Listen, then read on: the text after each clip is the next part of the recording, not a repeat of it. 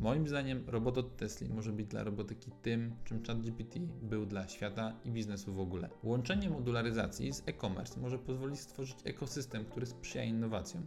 Dostawcy mogą szybko wprowadzić nowe moduły i rozwiązania, podczas gdy użytkownicy mają łatwy dostęp do aktualizacji i ulepszeń. Wielokrotnie mówiłem już o tym, że robotyka już dawno wychodzi poza fabryki. My w Nixal robotem zbieramy pieczarki. W Polsce po polach jeżdżą już roboty strzelające laserem do chwastów.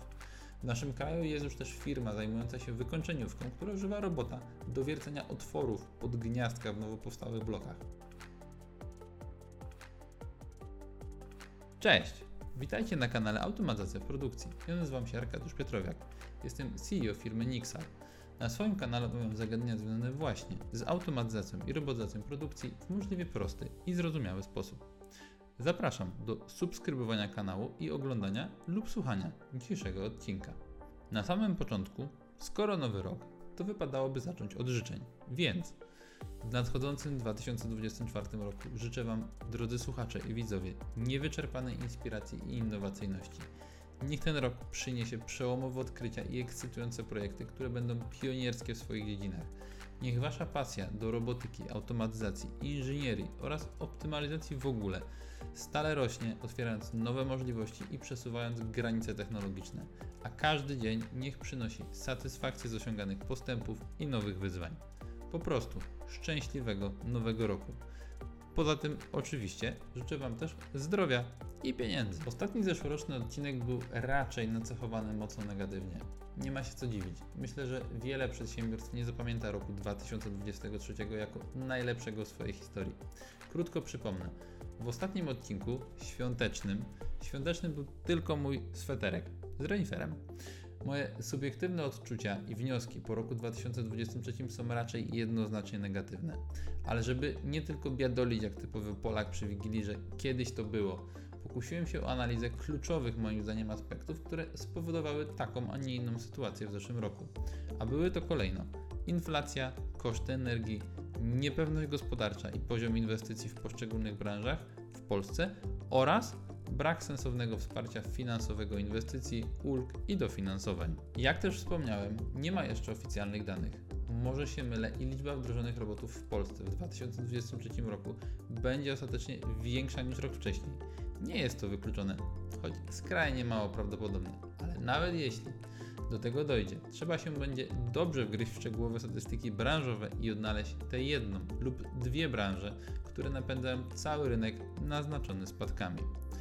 Żeby nie było tak ponuro, to jednocześnie pozytywnie patrzę w przyszłość i dziś będzie trochę właśnie o tym. Na wstępie załóżmy może, że nie dopadnie nas kryzys, o którym ostatnio mówi się coraz głośniej w kontekście spowalniającej gospodarki niemieckiej, za którą może podążyć USA. Trochę myślenia życzeniowego po czterech latach wojen i pandemii chyba nikomu na ten moment nie zaszkodzi. Rok 2024 w robotyce przemysłowej na pewno będzie stał trochę pod znakiem niepewności inwestycyjnej. W Polsce dopiero co zmieniły się rządy, a już ma to wpływ na gospodarkę i plany inwestycyjne. Major Borewicz, Powiedzmy. chciałbym, żebyście stworzyli moją kartotekę i żeby w niej było, że ja, doktor Dyzma, walczyłem o demokrację. W 2024 roku odbywają się wybory w Stanach Zjednoczonych. Ich wynik będzie miał wpływ na gospodarki i nastroje inwestorów na całym świecie, w tym w Polsce. Ostatecznie bowiem wiele decyzji odnośnie pieniędzy wydawanych w naszym kraju zapada globalnie poza jego granicami. Nie będę więc nawet próbował wróżyć, co się wydarzy z punktu widzenia makroekonomicznego, ale na gruncie technicznym czuję się już lepiej i tu możemy trochę poprzewidywać. Zatem, Opierając się na obserwacjach i analizach dotychczasowych kierunków rozwoju branży w 2024 roku, na rynku robotyki można przewidywać kilka kluczowych trendów. Po pierwsze, zwiększona integracja ze sztuczną inteligencją. Sztuczną inteligencją pod postacią czatu GPT i jego rozszerzeń już nasycają się branże kreatywne. AI napędza rozwój technologii i robotyzacji od czasów na długo jednak przed czatem GPT.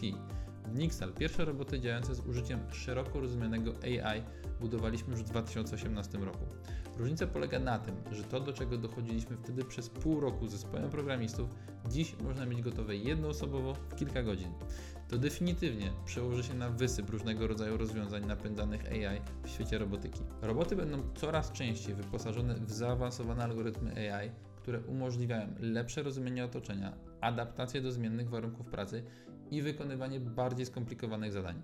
To wszystko już się dzieje, ale w dalszym ciągu wymaga programistów umiejących to wszystko zintegrować. Kwestią czasu jest jednak takie użycie AI w robotyce, które realnie ograniczy udział integratora. Przy postępującej modułowości rozwiązań za kilka lat robot będzie jak odkurzacz, obsługiwalny przez każde dziecko. Czy tobie czasem wąski sufit na łeb się nie spadł? Po drugie, dalszy rozwój robotów współpracujących, czyli kobotów.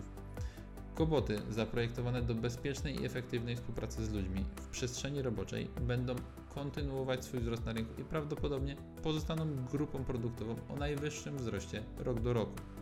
Z pewnością przyczyni się do tego fakt produkowania kobotów o coraz większych udźwigach. Zapewne nie w 2024 roku, ale jeśli w niedalekiej przyszłości, mówimy raczej o gdy, a nie jeśli, technologia i normy pozwolą na szybsze przemieszczanie się kobotów zamontowanych w towarzystwie ludzi, to będzie to motor napędowy do dalszego wzrostu tej gałęzi robotyki i kolejny, ale na pewno nie ostatni, krok do całkowitego wyparcia z rynku klasycznych robotów przemysłowych.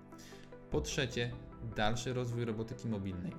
Roboty mobilne, w tym autonomiczne pojazdy transportowe, to jest AGV, a także wózki EMR i roboty do zadań specjalnych będą coraz częściej stosowane w logistyce, magazynowaniu i produkcji. To jest zmiana, która już się dzieje. Firmy, które kilka lat temu kategorycznie wykluczały stosowanie wózków autonomicznych, dziś same rozglądają się za pierwszymi wdrożeniami. Logistyka magazynowa jest też w dużym stopniu powiązana z branżą e-commerce'ową oraz jej wzrostami. Całość mniej lub bardziej stabilnie rośnie od kilku lat. Dostrzegli to już producenci robotów. Do tej pory jedynie Universal Robots posiadał swoją własną, szeroko dystrybuowaną markę MIR. Sporą część rynku wózków AGV oraz EMR przejęli szczególnie w Polsce lokalni gracze i producenci, tacy jak np. Wobit, Husarion czy Ajut. Oba te trendy zostały dostrzeżone i oto możemy się w Polsce spodziewać nowych graczy na tym rynku. O jednym wiem na pewno, ale nie chce mi się wierzyć, by pozostali potentaci pozostali w tej sytuacji bierni.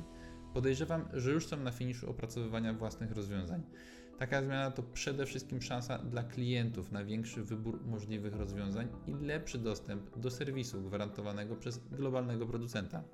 Dla lokalnych producentów, cóż, będzie to nie lada wyzwanie, ale kibicuję. Wąs, jak ty mnie zaimponowałeś w tej chwili. Po czwarte, modularyzacja i e-commerce. To dwa trendy, które choć tyczą się czegoś innego, to w branży robotyki mają szansę spotkać się w jednym mianowniku. Rozwinę więc. Modularyzacja to przede wszystkim projektowanie rozwiązań w taki sposób, który umożliwia łatwą wymianę lub ulepszanie poszczególnych modułów. Pozwala ona na większą elastyczność w dostosowaniu robotów do specyficznych potrzeb użytkowników i zmiennych zastosowań.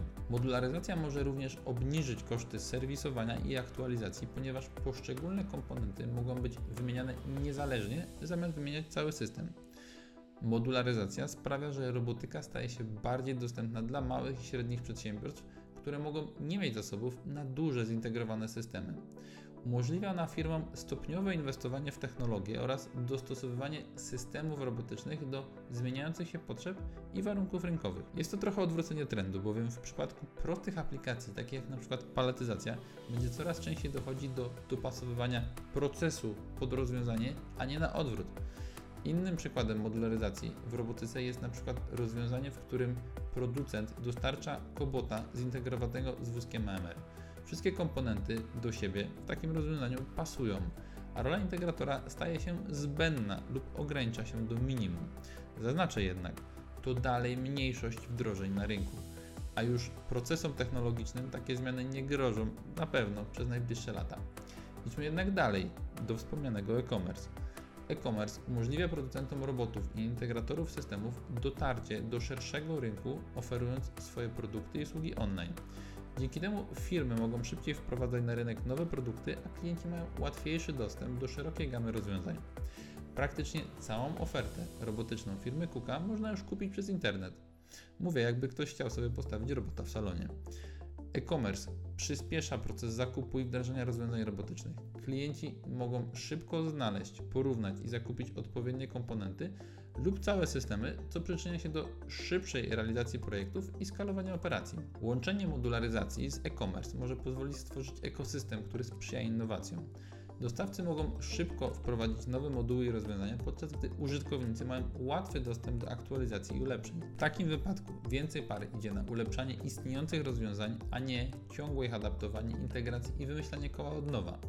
Im szybciej ten trend zagości na dobre na rynku, tym lepiej dla wszystkich jego uczestników.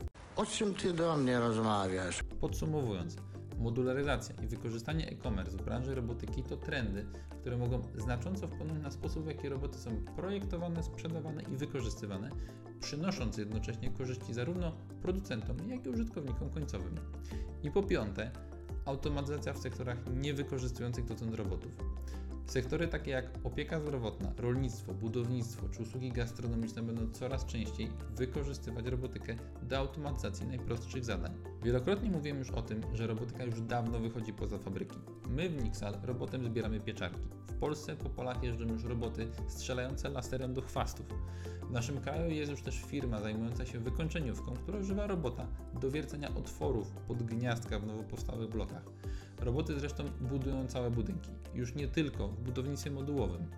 Większość ludzi odwiedzających sklepy wielkopowierzchniowe lub galerie, znaczy większe niż popularne dyskonty, spotkała się przynajmniej raz z robotem rozwożącym produkty promocyjne lub przywożącym jedzenie do stolika. Tych rozwiązań będzie coraz więcej i nie da się tego zatrzymać. Każde z nich jest swojego rodzaju przełomem w branży, w której się pojawia. Czasem mniejszym, jak robot Keldera, a czasem większym, jak robot całkowicie eliminujący człowieka z procesu zbioru, na przykład właśnie grzybów. To mi się podoba. O to chodzi. Siłą rzeczy nie śledzę każdej nowinki na tym polu, ale jest moim zdaniem jedno rozwiązanie, które ma szansę na zrobienie efektu wow, jeśli pojawi się w tym roku na rynku. Mam tu na myśli Optimus Gen lub Gen, humanoidalnego robota od Tesla. Od razu znaczy, że niespecjalnie wierzę we wszystko, co widzę w internecie na temat tych robotów. Część wydaje mi się zwykłym fejkiem i fotomontażem. Badania nad humanoidalnym robotem od Boston Dynamics kontynuowane są od ponad 30 lat, a w dalszym ciągu nie został on skomercjalizowany. Paradoksalnie, wcale nie czyni to zadania stojącego przed Teslą niemożliwym, bowiem ich projekt zaczął się w zupełnie innym otoczeniu technicznym. W dalszym ciągu pozostaje jednak skomplikowanie tego rozwiązania. Sama tylko mechanika dłoni jest wyzwaniem, a co dopiero reszta. O zasileniu całości przez dłuższy czas już nawet nie wspomnę. Troszkę znając i rozumiejąc sposób działania Elona Muska, dalej jednak twierdzę, że dokonanie takiego skoku było i jest możliwe. Czy się uda? Ile będzie to kosztować? Będę ten temat śledził z zainteresowaniem. I to chyba tyle na ten moment. Mógłbym mnożyć trendy rynku, które według mnie będą ważne w 2024 roku, ale nawet jeśli pominąłem coś ważnego, trudno, dajmy się zaskoczyć. Moim zdaniem robot od Tesla może być dla robotyki tym, czym ChatGPT był dla świata i biznesu w ogóle, czyli wielką niespodzianką, nad którą ktoś pracował po cichu w garażu, a następnie, krótko po premierze, zmieniła ona świat.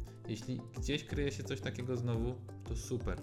Poczekajmy na to, a póki co zobaczmy, co przyniesie nam 2024 rok. Na dziś to by było na tyle. Jeśli się Wam podobało, to wiecie co zrobić. Zostawcie łapkę w górę i zasubskrybujcie mój kanał na YouTubie, Spotify czy Apple Podcast, gdzie Wam wygodnie i gdzie aktualnie tego słuchacie.